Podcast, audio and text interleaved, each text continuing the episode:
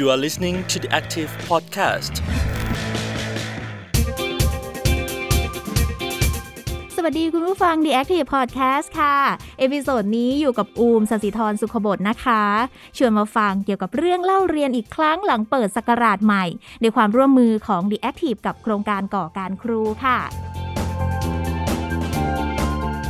ผู้ฟังรู้สึกเหมือนกับอูไหมคะว่า ปีนี้เป็นปีแห่งการเริ่มต้นปีใหม่ที่ไม่เหมือนเดิมเอาซะเลย ในแวดวงการศึกษาตอนนี้ก็จะมีแต่การพูดถึงเรื่องของโอมิครอนที่ทำให้หลาย ๆ โรงเรียนไม่กล้าที่จะเปิดเรียน onsite หรือบางโรงเรียนเพิ่งจะเปิดได้ไม่กี่เดือนนะคะ ต้องกลับไปสอนออนไลน์อีกแล้วค่ะ แต่ว่าปัญหามีไว้พุ่งชนใช่ไหมล่ะคะทุกคน The Active Podcast episode นี้ อูมจะชวนมาทำความรู้จักกับเครื่องมือสำหรับงานสอนที่ชื่อว่า Authentic Learning ค่ะ ที่จะช่วยให้งานสอนออนไลน์ สร้างการเรียนรู้ได้จริง ๆ นั่นเองค่ะแล้ววันนี้นะคะ อุ้มอยู่กับแขกรับเชิญสองท่าน ที่เรียกว่าเป็นคนจริงที่พยายามทำให้ทุกๆการเรียนรู้มีความสุข แล้วก็มีความหมายกับผู้เรียนนะคะ ท่านแรกค่ะ ผู้ช่วยศาสตราจารย์ ดรสิทธิชัยวิชัยดิต หรือว่าอาจารย์เปียกนะคะ จากคณะวิทยาการเรียนรู้และศึกษาศาสตร์ มหาวิทยาลัยธรรมศาสตร์ค่ะ คือหนึ่งในผู้ก่อตั้งโครงการก่อการครูนั่นเองค่ะ และอีกหนึ่งท่านนะคะก็คือคุณครูโบค่ะ คุณครูลัดดาวันเหล่าเกียรติกุลนะคะ เป็นครูในเครือข่ายก่อการครู ที่ตอนนี้สอนอยู่ที่โรงเรียนเตรียมอุดมศึกษาน้อมเกล้าจังหวัดนนทบุรี สวัสดีทั้งสองท่านนะคะ สวัสดีครับ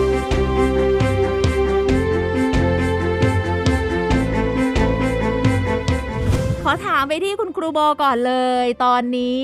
สภาพต้องบอกว่าสภาพของคุณครูที่โรงเรียนเป็นยังไงบ้างคะสาหัสสากันค่ะ เพราะว่าสถานการณ์โควิดนี่ยาวนานมาตั้งแต่ปีการศึกษา 2563 เนาะแล้วก็ตั้งแต่ช่วงพฤศจิกาเนาะที่เปิดภาคเรียนที่ 2 ปี 64 นะคะได้ได้แบ่งเป็นครึ่งๆนะคะ ยังไม่มีโรงเรียนไหนกล้าเปิด 100%เพราะว่าอย่างที่บอกค่ะเราเป็นแดงเข้ม เหนื่อยไหมคะคุณครู เลยคำว่าเหนื่อยไปเยอะมากแล้ว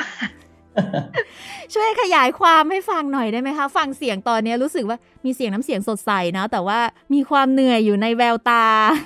ความเหนื่อยล้าหลาย ๆ หลาย ๆ อย่างเนาะ ก็คือคุณครูทุกคนเนี่ยตั้งใจที่จะให้เด็กเกิดการเรียนรู้ในช่วงสภาวะที่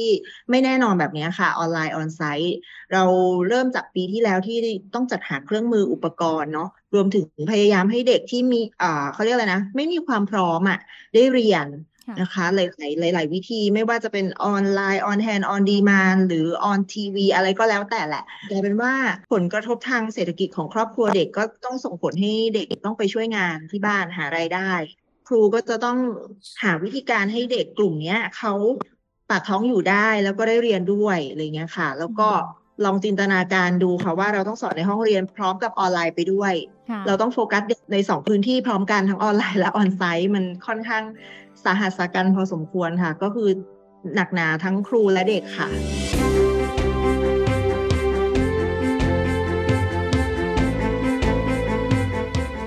มาที่อาจารย์เปียกบ้างค่ะ ฟังจากสภาพครูโบตอนนี้เห็นความเสี่ยงอะไรในแวดวงการศึกษาของเราบ้างไหมคะ เข้าใจถึงความกังวลของคุณครู แล้วก็ความยากลำบากของผู้เรียนเลยนะครับ แล้วก็มีความรู้สึกว่าสิ่งที่มันเกิดขึ้นเนี่ยครับมันน่าจะมาจากสองสองเรื่องด้วยกันครับ ผมคิดว่าพอมาเป็นการเรียนออนไลน์ หรือว่าการเรียนทางไกลเนี่ยสิ่งหนึ่งที่มันหายไปแน่ๆก็คือเรื่องของการการเชื่อมโยงซึ่งกันและกันเนาะอันนี้มันก็ทำให้อัตราการเข้าเรียนหรือว่าการที่เด็กๆ จะส่งงานหรือว่าจะเรียนรู้กับคุณครูเนี่ยมันก็น้อยลงไปด้วยใช่ไหมครับ อันที่สองก็น่าจะเป็นเพราะว่าพอ นักเรียนเขาอยู่ที่บ้านนะครับอ่ามันก็จะมีเรื่องอื่นนอกเหนือจากเรื่องเรียนเข้ามาเกี่ยวข้องด้วย เช่น เรื่องของอาชีพเรื่องของการอ่าอยู่รอดต่างๆเนาะพอสองอย่างนี้มันมาเจอกันนะครับ ผมก็เลยคิดว่ามันก็เลยสร้างทั้งความกังวลความเครียด ทั้งครู ทั้งเด็ก แล้วก็ทั้งผู้ปกครองด้วยครับ เราอยู่กับโควิดมาอย่างที่ครูโบบอก 2 ปีนะคะ แล้วก็ปรับกัน แก้ปัญหากันตามสถานการณ์เหมือนให้เด็กๆ ยังสามารถเข้าเรียนได้ แต่ว่าพอถึงวันนี้เรารู้แล้วล่ะว่าเด็กๆ หลายคนแทบจะไม่ได้อะไรจากการเรียนเลย แล้วหมายความว่า 1 ปีที่ผ่านมาเนี่ยเรียนฟรีที่ไม่ใช่เรื่องของเงินนะคะเรียนฟรีเรื่องที่เรียนไปแล้วไม่ได้อะไร อยากจะให้อาจารย์เปียกเนี่ยแหละค่ะ มาช่วยแบ่งปันในเครื่องมือที่ชื่อว่า Authentic Learning อาจารย์เปียกแนะนำหน่อย คนในแวดวงเนี่ยน่าจะได้ใช้ประโยชน์จากเครื่องมือนี้แน่ ๆ มันคืออะไรอะคะ ครับก็จริงๆ authentic learning เนี่ยถ้าเกิดเราแปลตรงตัวเลยนะครับ มันก็คือการเรียนรู้จากโลกจริง เรียนรู้จากของจริง เรียนรู้จากการได้ทำงานจริงเนาะนักวิชาการเองเนี่ยเขาก็พยายามจะทำให้มันโฟกัสขึ้น ว่าเออยังไงที่เราจะเรียกว่ามันเป็นการเรียนรู้ที่จริงแท้หรือ authentic learning เนี่ยก็บอกว่าเออมันก็น่าจะมีสักสองสาเรื่องนะอาจจะอย่างแรกก็คือทำยังไงให้เนื้อหาที่เราสอนเนี่ยมันสอดคล้องกับสิ่งที่ผู้เรียนอยากเรียน อันที่สองก็คือว่าทำยังไงให้เวลาที่เราออกแบบการสอนแล้วเนี่ยมันเปิดโอกาสให้ผู้เรียนเรียนรู้วิธีการที่จะแสวงหาความรู้ด้วย อันที่สามก็คือเราจะออกแบบการเรียนรู้ยังไงให้ให้ผู้เรียนเนี่ยสามารถเป็นผู้นำการเรียนรู้ แล้วก็เราสามารถที่จะจัดช่วงเวลาให้เขาได้มาถอดบทเรียนกับเราอืมนึกนึกออกไหมครับว่าถ้าเกิดว่ามันผู้เรียนเรียนรู้ด้วยตัวเองตลอดเวลา แต่ว่ามันไม่มีช่วงถอดบทเรียนเลยอะไม่มีช่วงเติมเต็มของคุณครูเลยเนี่ยเอ่อ ผลการเรียนรู้เนี่ยของผู้เรียนแต่ละคนก็อาจจะแตกต่างกันก็ได้ อาจจะไม่ได้เหมือนอย่างที่คุณครูตั้งใจไว้อุ้ยก็ได้ฟังข้อเนาะสามเนี่ยเข้ากับสถานการณ์เลย คือทำยังไงก็ได้ให้เด็กๆ เป็นผู้นำการเรียนรู้ด้วยตัวเองใช่เป็นผู้นำการเรียนรู้ด้วยตัวเองเนี่ยการเรียนรู้น่าจะเกิดแน่ๆนะคะ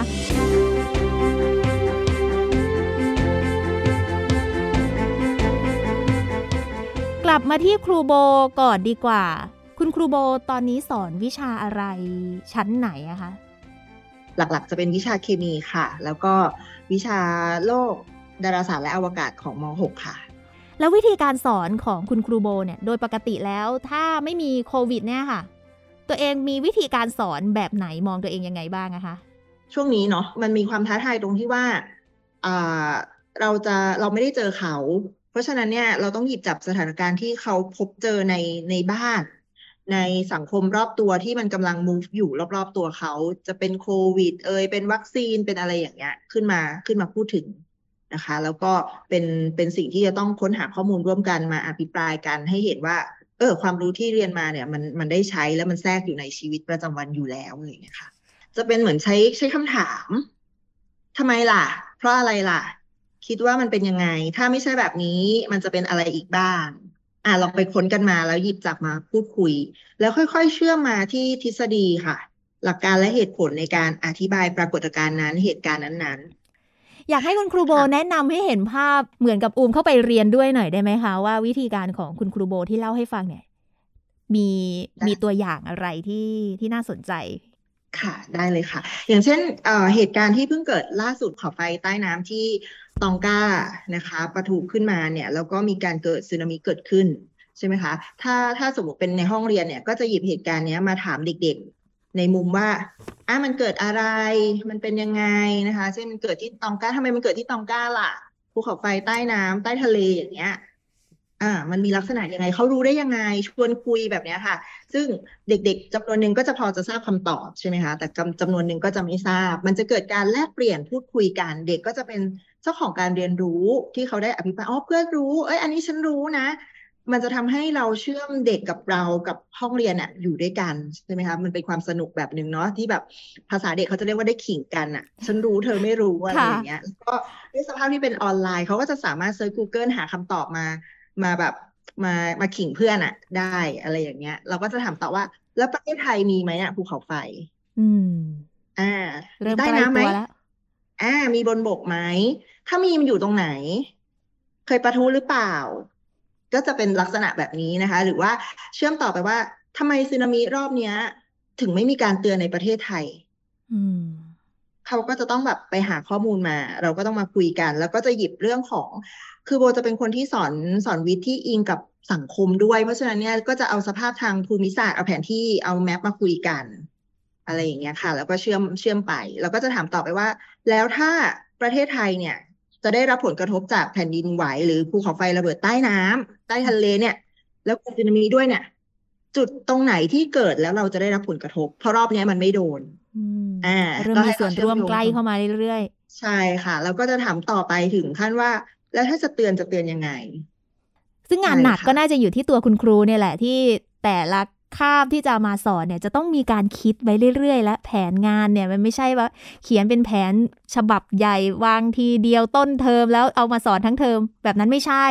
ของโบจะเป็นลักษณะที่เด็กๆ จะพาเราไปมากกว่าอืมเหมือนเรามีโครงคร่าวๆว่าอะเมนไอเดียจะประมาณนี้นะ เราอยากให้เขารู้รู้เรื่องของอ่าวงแหวนแห่งไฟ เรื่องของ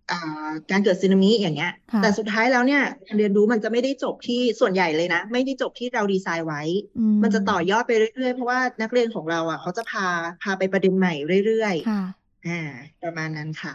ถามอาจารย์เปียกค่ะ สิ่งที่ครูโบเล่าให้ฟังเกี่ยวกับรูปแบบวิธีการสอนของคุณครูโบแบบเนี้ย เราเรียกว่า authentic learning ไหมคะโอ้ใช่เลยครับ ถ้าเราฟังคุณครูโบดูเนี่ย จะเห็นว่าเราสามารถแก้ปัญหาไปได้สองเปลาะ จากการเรียนออนไลน์เมื่อกี้ที่คุยกันเนาะเปลาะแรกก็คือแก้ปัญหาในเรื่องของความเชื่อมโยงระหว่างตัวผู้เรียนกับเนื้อหา อันที่สองก็คือมันเป็นการอ่าดึงการเชื่อมโยงกลับมาของผู้เรียนกับผู้เรียนแล้วก็ผู้เรียนกับคุณครูอืมเพราะว่าเราเวลาเรามีประเด็นอะไรมาถกกันนะครับค่ะจังหวะนั้นนะมันจะเป็นจังหวะที่เอ้ยเราสามารถที่จะแลกเปลี่ยนพูดคุยกันบนฐานของวิชาการได้ ซึ่งครูโบใช้คำว่า มาขิงกันอะไรมาขิเงี้ยงเนาะกันแต่นั่นก็ทำชให้อบมากให้มัน ก็ทำให้เกิดแบบว่า เออเกิดแรงรู้สึกว่าเฮ้ยเราอยากจะรู้เพิ่มอะ ว่าค่ะไอ้เรื่องนี้มันเป็นยังไงนะทำเออเพื่อนเขารู้ตรงนี้มาเอ้ยเราสามารถตอบมากไปกว่านี้ได้ไหมอะไรอย่างเงี้ยครับ อีกอย่างหนึ่งก็คือพอพูดถึง authentic learning เนี่ยนะครับ ถ้าในฐานะของคุณครูเนี่ย เราใช้มันในฐานะเป็นเครื่องมือแบบว่าเอาไว้ เอาไว้เหลือบมอง หมายความว่าเวลาเราออกแบบการสอนเนี่ยเราไม่ได้ออกแบบการสอนเพื่อที่จะให้มันเป็น authentic learning ค่ะเราแค่มองว่าเราเราออกแบบการสอนเพื่อให้ตรงกับผู้เรียนตรงกับอ่าช่วยเหลือให้ผู้เรียนเกิดการเรียนรู้ให้ดีที่สุด แล้ว authentic learning เนี่ยมันอาจจะเป็นส่วนหนึ่งของเรื่องราวทั้งหมดเนาะอืมพอเป็นอย่างนี้เราก็จะเราก็จะสบายใจขึ้นว่าเฮ้ยเราไม่ต้องเอาเป๊ะตามขั้นตอนนี้ก็ได้ ขอให้เราสอนแล้วผู้เรียนเออรู้สึกว่าเรื่องที่เรียนเนี่ยมันมีความหมายเนาะเรื่องที่เรียนเนี่ยมันเอาไปใช้ได้เนาะ แล้วเราก็หยิบไอ authentic learning บางส่วนมาใช้ ผมคิดว่าเรามองกันตรงนั้นมากกว่าเนาะทีนี้พอนิดนึงครับพอดีครูครูโบเนี่ยบอกว่าเอ่อจากจุดเริ่มต้นเนี่ยเราจะเห็นภาพของการสลับ การการสลับเปลี่ยนขั้นตอนเนาะปกติเราเรียนวิทยาศาสตร์เนี่ยครูก็สอนเนื้อหาก่อนค่ะ อย่างที่อูเช่นบอกตอนแรภูกเขาไฟอ่าภูเขาไฟเป็นยังไงค่ะขึ้นใต้น้ำเป็นยังไง แล้วก็ครูก็อาจจะเผื่อเวลาช่วงท้ายๆว่าเอาไปเอาไว้ตัวอย่างสถานการณ์ในจริงว่านี่ไงเออมันเคยเกิดขึ้นที่นู่นที่นี่นะอะไรเงี้ยครับ แต่ว่าในความเป็นจริงเนี่ยบางครั้งอะเราไปไม่ถึงตรงนั้นค่ะมันเวลาหมดแล้วสอนเนื้อหาเวลาหมดแล้วยังไม่ได้ยกตัวอย่างเลยอะไรเงี้ยครับ แล้วผู้เรียนก็จะออกจากห้องไปโดยที่มีคำถามคาใจว่าเฮ้ยเราเรียนเรื่องนี้ไปทำไมนะอืมเออแต่ว่าที่ครูโบทำคือสลับ เอาพาร์ทท้ายสุดเอามาขึ้นไว้ข้างหน้าเลย ให้เห็นเลยว่าเราจะเอาเนื้อหาเหล่านี้ไปใช้อธิบาย หรือไปใช้แก้ปัญหาในเรื่องราวเหล่านี้ยังไงบ้าง ดังนั้นผู้เรียนก็จะรู้ตั้งแต่แรกว่า สิ่งที่เรากำลังเรียนเนี่ยมันเกี่ยวกับชีวิตเขานะ แล้วเขาสามารถที่จะเอาไปใช้ได้ในอนาคต แล้วต่อให้สอนไม่จบนะฮะหมายถึงว่าต่อให้คุณครูบัวพูดไม่หมด ในเรื่องของคลื่น ในเรื่องของภูเขาไฟใต้น้ำแต่ถ้ามันจุดชนวนความสนใจของเขาได้แล้วเนี่ย เดี๋ยวเขาไปต่อของเขาเองได้ เขาเราเชื่ออย่างนั้น เราเชื่อว่าหน้าที่ของคุณครูก็คือทำให้เขารู้สึกว่าเรื่องเนี้ยมันน่าสนใจ แล้วเรื่องเนี้ยมันเกี่ยวกับเขาแล้วก็ทำยังไงให้เขามีความสามารถในการไปแสวงหาความรู้ต่อถ้าเขาสนใจได้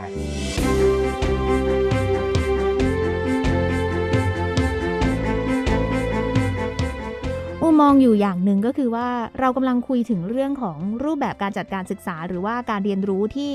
แม้ว่าจะมีโควิด หรือไม่มีโควิด จะไปโรงเรียนได้หรือไม่ไปโรงเรียนได้ เราพยายามที่จะให้เรียกว่าสร้างคุณครูเป็นผู้เปลี่ยนแปลงห้องเรียนจากห้องเรียนของตัวเองอยู่แล้ว ด้วยวิธีการที่พาการเรียนรู้ไปให้เด็กๆ รู้สึกว่า มันมีคุณค่าแล้วมันนำไปใช้ได้จริง ๆ ถามคุณครูโบในฐานะผู้ใช้จริงเลยค่ะ authentic learning ที่พยายามทำอยู่ มีอะไรที่กังวลไหมคะ รู้สึกว่า เออเหนื่อยจังเลยในหน้าที่ครูที่จะต้องทำให้เด็กๆ นอกจากจะสามารถเข้าเรียนได้แล้ว ยังจะต้องได้ประโยชน์และนำไปใช้ได้จริงด้วยอย่างเงี้ยค่ะ กังวลหลักๆเลยเนี่ยนะคะ ก็คือเรื่องของการที่เด็กๆอะจะได้เข้าเรียน เพราะว่าจุดเริ่มต้นของการใช้ออเทนติกของเราอะ มันคือต้องมีการพูดคุยก่อนเนาะค่ะถ้าเด็กเข้าเรียนไม่ใช่อย่างเงี้ยเราเราเราพาเขาไปในประเด็นบางอย่างค่อนข้างยาก นะคะ เพราะฉะนั้นเนี่ยถ้าถ้าเด็กเข้าเรียนออนไลน์ไม่ได้ สิ่งที่เป็นความท้าทายของครูผู้สอนก็คือทำยังไงที่เราจะใช้วิธีการสอนแบบ on demand หรือ on hand ที่กระตุ้นการเรียนรู้ของเขา เพราะฉะนั้นเนี่ยตรงนั้นเนี่ย on demand หรือ on hand มันจะไม่มี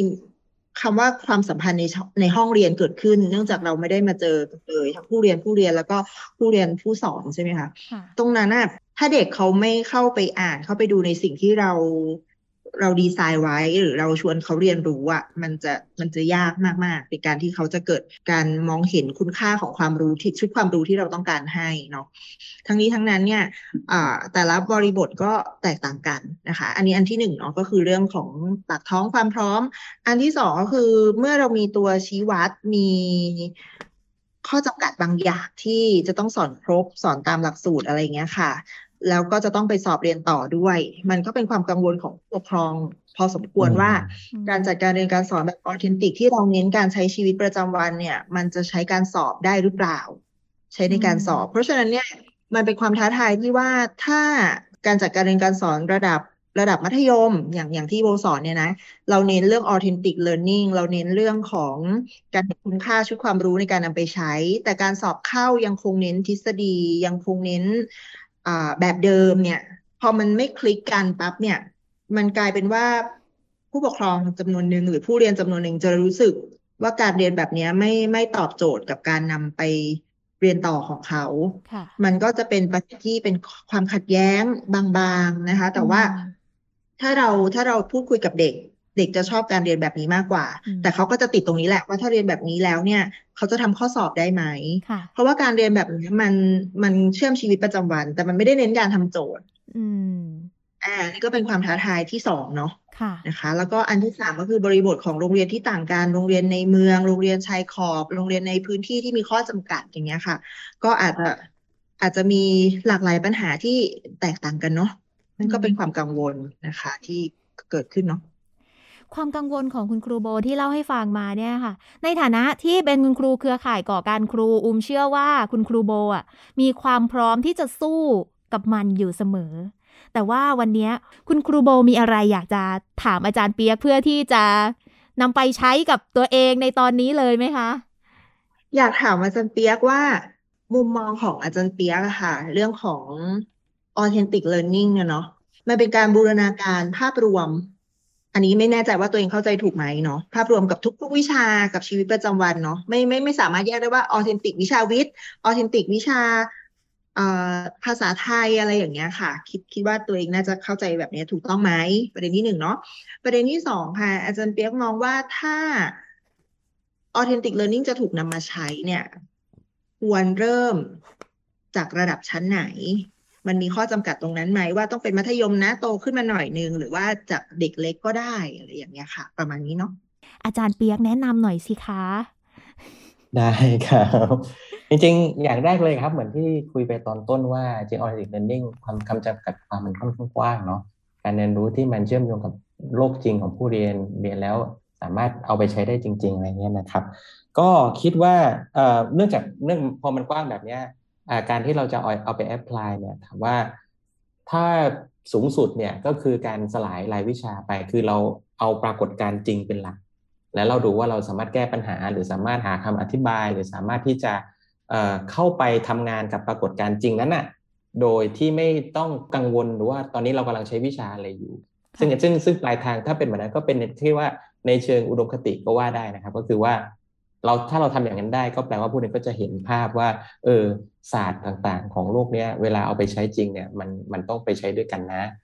แต่ในขณะเดียวกันเนี่ยถ้าคุณครูยังสอนเป็นรายวิชาอยู่ ผมก็คิดว่ามันก็ยังสามารถทำได้นะครับ ความหมายก็คือว่าเอ่อเหมือนเราพลิกวิธีคิดใหม่ จากที่เราจะเริ่มสอนเนื้อหาแล้วไปสู่การนำไปใช้ เราเอาเราเอาปลายทางก่อนเลย ว่าผู้เรียนเรียนเรื่องเนี้ยเอาไปใช้เรื่องอะไรได้บ้างอืมเอาเรื่องนี้ขึ้นมาเป็นเป็นจุดเริ่มต้น ดังนั้นไม่ว่าไม่ว่าคุณครูจะสอนอยู่ในระดับวิชาไหนเนี่ย ถ้าเรามองก่อนเลยว่า เนื้อหาที่เรากำลังจะสอนเนี่ยนะ ผู้เรียนเรียนแล้วเนี่ย เขาจะไปเจอสิ่งเนี้ยในโลกจริงที่ไหนอืมแล้วก็เอาเรื่องเนี้ยขึ้นมาไว้ก่อน ให้เขาเห็นก่อนว่าสิ่งที่เขาเราจะเรียนเนี่ยมันมันใช้ได้แล้วมันมีความหมายแบบนี้อ่าแล้วถ้ามันสามารถถ้าเรื่องนี้มันเชื่อมโยงกับตัวเด็กด้วยเนี่ย มันก็เด็กเขาก็จะเข้าใจหรือว่าเชื่อมประสบการณ์กับมันได้ง่ายขึ้นผผมว่า แต่มันก็จะเชื่อมลงไปไปที่คำถามต่อไปนะครับ ว่าเราควรจะเริ่มจากระดับชั้นไหน ผมคิดว่าตอนนี้มันเป็น เรียกว่าให้เป็นเอ่อ creativity หรือความคิดสร้างสรรค์ของคุณครูเลยครับ ว่าคุณครูในแต่ระดับชั้นเนี่ยเราอาจจะพอเรามองแล้วว่า เราอยากจะเอาสอนเรื่องเนี้ย แล้วเด็กเราประมาณเนี้ยคิดว่าคิดว่าเด็กเขาน่าจะพอทำอะไรได้ค่ะและเอาเรื่องนั้นนะมาเริ่มก่อน แล้วก็แล้วค่อย ๆ พาทำไป ผมก็รู้สึกว่ามันยังเปิดกว้างนะครับ อาจจะไม่ได้จำกัดว่าเอ่อต้องทำในมอต้น เท่านั้นประถมอย่าเพิ่งทำอะไรอย่างนี้ ผมคิดว่า คุณครูที่อยู่หน้างานที่ได้เจอกับเด็กๆ ที่ได้เห็นสิ่งแวดล้อมรอบๆตัวเด็กเนี่ย อยากให้เขาลองใช้ความคิดสร้างสรรค์ของเขาดูว่าเอ้ยเรากำลังจะสอนแล้วนะทำยังไงดีที่ให้เด็กเห็นเลยว่า เรื่องเนี้ยเขาจะเอาไปใช้อะไร แล้วเอามาเป็นขึ้นต้นประโยคหนึ่งของของบทเรียนอะไรเงี้ยนะครับ คิดว่านี้อาจจะช่วยให้เกิดไอเดียใหม่ๆ ในการเรียนการสอนได้มากขึ้นด้วยเนาะ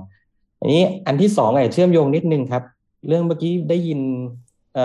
คุณครูพี่โบพูดถึงเรื่องของการสอบด้วย แล้วก็พูดถึงเรื่องของการเข้าเรียนด้วยอะไรต่างๆเนี่ยนะครับ จริงๆ เรื่องการสอบเนี่ยก็จริงๆเป็นเรื่องสำคัญ แล้วก็ไม่ได้มีคำตอบตายตัวเลยนะครับ ว่าเราจะเราจะสอนยังไงให้สร้างสรรค์แล้วเด็กยังทำข้อสอบได้ด้วยเนี่ยคุณครูหลายคนก็มีวิธีการ ที่หลากหลายนะครับ ผมเคยเจอคุณครูท่านหนึ่ง ขึ้นต้นด้วยข้อสอบเลยครับอืมเพราะว่าข้อสอบก็เป็นออเทนติกของเด็กเหมือนกัน ที่เด็กก็ต้องเจออะไรเงี้ยค่ะเขาเขาขึ้นต้นเลยว่า เนี่ย เป็นข้อสอบเข้ามหาวิทยาลัยเมื่อก่อนเนาะแบบนี้เลยอืมแล้วสิ่งที่เรากำลังจะเรียนต่อไปเนี่ย เราเรียนเพื่อทำโจทย์ข้อนี้ให้ได้ แต่ว่าแต่ว่าเราจะต้องเชื่อมโยงกับเรื่องอื่นๆด้วยนะ แต่ว่าปลายทางเนี่ยเดี๋ยวเราเดี๋ยวเรากลับมาดูโจทย์ข้อนี้ ว่าเราจะเอาสิ่งที่ที่เรียนเนี่ยไปตอบโจทย์ข้อนี้ยังไง ถ้าเกิดเชื่อมโยงกับเรื่องของอาแผ่นดินไหวใต้น้ำเมื่อสักครู่นี้ครับมันอาจจะเป็นข้อสอบเข้ามหาวิทยาลัยหรือข้อสอบแกดแพดอะไรสักอย่างหนึ่งที่มันถามเกี่ยวกับเรื่องอาภูเขาไฟเนื้อหาที่มันเกี่ยวกับสึนามิอ่าก็อาจจะบอกเลยว่ามันมีโจทย์แบบนี้อยู่เนาะแต่เราก็ไปเรียนเรื่องที่มันเป็นประเด็นที่กำลังเกิดขึ้นตอนนี้แหละครับ แล้วก็สุดท้ายแล้วก็เอาโจทย์เนี้ยมามาตอบกันอีกทีหนึ่งมาคุยกันอีกทีหนึ่งตอนจบ ผมก็ว่ามันก็พอจะไปได้นะครับอืมก็กลับไปเหมือนเดิมฮะก็คือมันอยู่ตรงตรงหน้างานแล้วก็ความคิดสร้างสรรค์ของคุณครูครับว่าเราจะหยิบจับเอาตรงไหนที่เอามาใช้เปิดบทเรียน ตรงไหนที่พาเขาทำตรงไหนพาเขาถอดบทเรียน แล้วก็เชื่อมโยงกับชีวิตเด็กที่สุดเนาะคือทั้งหมดทั้งมวลผมกลัวผมลืมพูดประโยคนี้ครับ ก็คือว่าทั้งหมดทั้งมวลก็คือ ฟังเด็กครับ ตอนที่เราจะออกแบบการสอนนะครับ ปกติถ้าเราออกแบบการสอนเราอาจจะดูหลักสูตรเปิดหนังสืออะไรเงี้ยครับ อยากให้เพิ่มอีกขั้นตอนหนึ่งครับ ฟังเด็ก อยากให้เด็กมีส่วนร่วมในการออกแบบของเราด้วยเขาอยากเรียนอะไรเขากำลังสนใจเรื่องอะไรอยู่เขาตอนนี้ที่บ้านเขาเป็นยังไงเรียนแล้วเขาจะเอาไปใช้ประโยชน์อะไรได้ ถ้าเพิ่มส่วนนี้เข้ามา เพิ่มการมีส่วนร่วมตรงนี้เข้ามา แล้วเดี๋ยวการเรียนรู้การออกแบบการสอนมันจะเกิดขึ้นเองครับเป็นยังไงคะครูโบได้ฟัง คำแนะนำหรือว่าไกด์ไลน์เบื้องต้นที่อาจารย์เปียกแนะนำมาตอบคำถามได้ที่อยากทราบหรือเปล่าคะชัดเจนเลยค่ะ แล้วก็จริงๆ เมื่อกี้นี้ประโยคเด็ดของอาจารย์เปียกที่ทิ้งท้ายเนี่ยทำให้นึกถึงบางบางครั้งเนาะบางบางครั้งที่เราเตรียมเนื้อหาไปจะไปสอนในห้องเรียน ปรากฏว่าพอเราทักทายความความเป็นอยู่ของเด็กอ้าวันนี้เป็นยังไง ปรากฏว่า ประเด็นปัญหาของเด็กสักคนหนึ่งในห้อง มันกลายเป็นจุดประกายการเรียนรู้ที่ทั้งห้องช่วยกันแก้ปัญหาให้เด็กคนนี้ อ่า แบบนี้ก็มีด้วยเหมือนกันอย่างที่อาจารย์เปียกเล่าให้ฟังเมื่อกี้ค่ะค่ะแล้ววันนี้ค่ะ The Active Podcast ก็คิดว่าน่าจะให้ประโยชน์กับคุณผู้ฟังที่ได้เข้ามาร่วม แลกเปลี่ยนรับฟัง แลกเปลี่ยนนี่คืออาจารย์เปียกแลกเปลี่ยนกับคุณครูโบรวมถึงอูมนะคะ แล้วก็คุณผู้ฟังน่าจะได้เข้ามารับฟัง แล้วก็นำ ไอเดียตรงนี้ไปพัฒนาต่อเป็นเครื่องไม้เครื่องมือของตัวเอง โดยเฉพาะคุณครูที่กำลังตั้งหลักกับงานสอนที่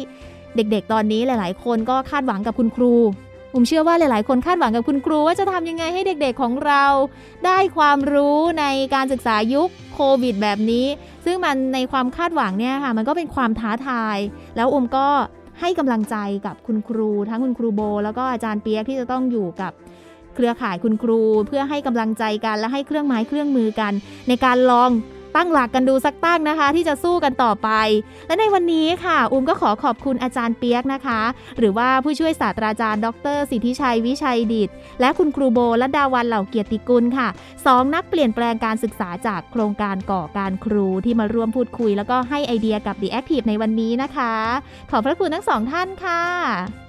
ขอบคุณค่ะ ขอบคุณครับ สวัสดีครับสวัสดีค่ะ แล้วคุณผู้ฟังก็ยังสามารถที่จะติดตาม The Active Podcast เอพิโซดใหม่ ๆ ได้ ทุกเที่ยงวันอาทิตย์นะคะ แล้วเรากลับมาพบกันใหม่ ในครั้งต่อไป สวัสดีค่ะ You are listening to the Active Podcast.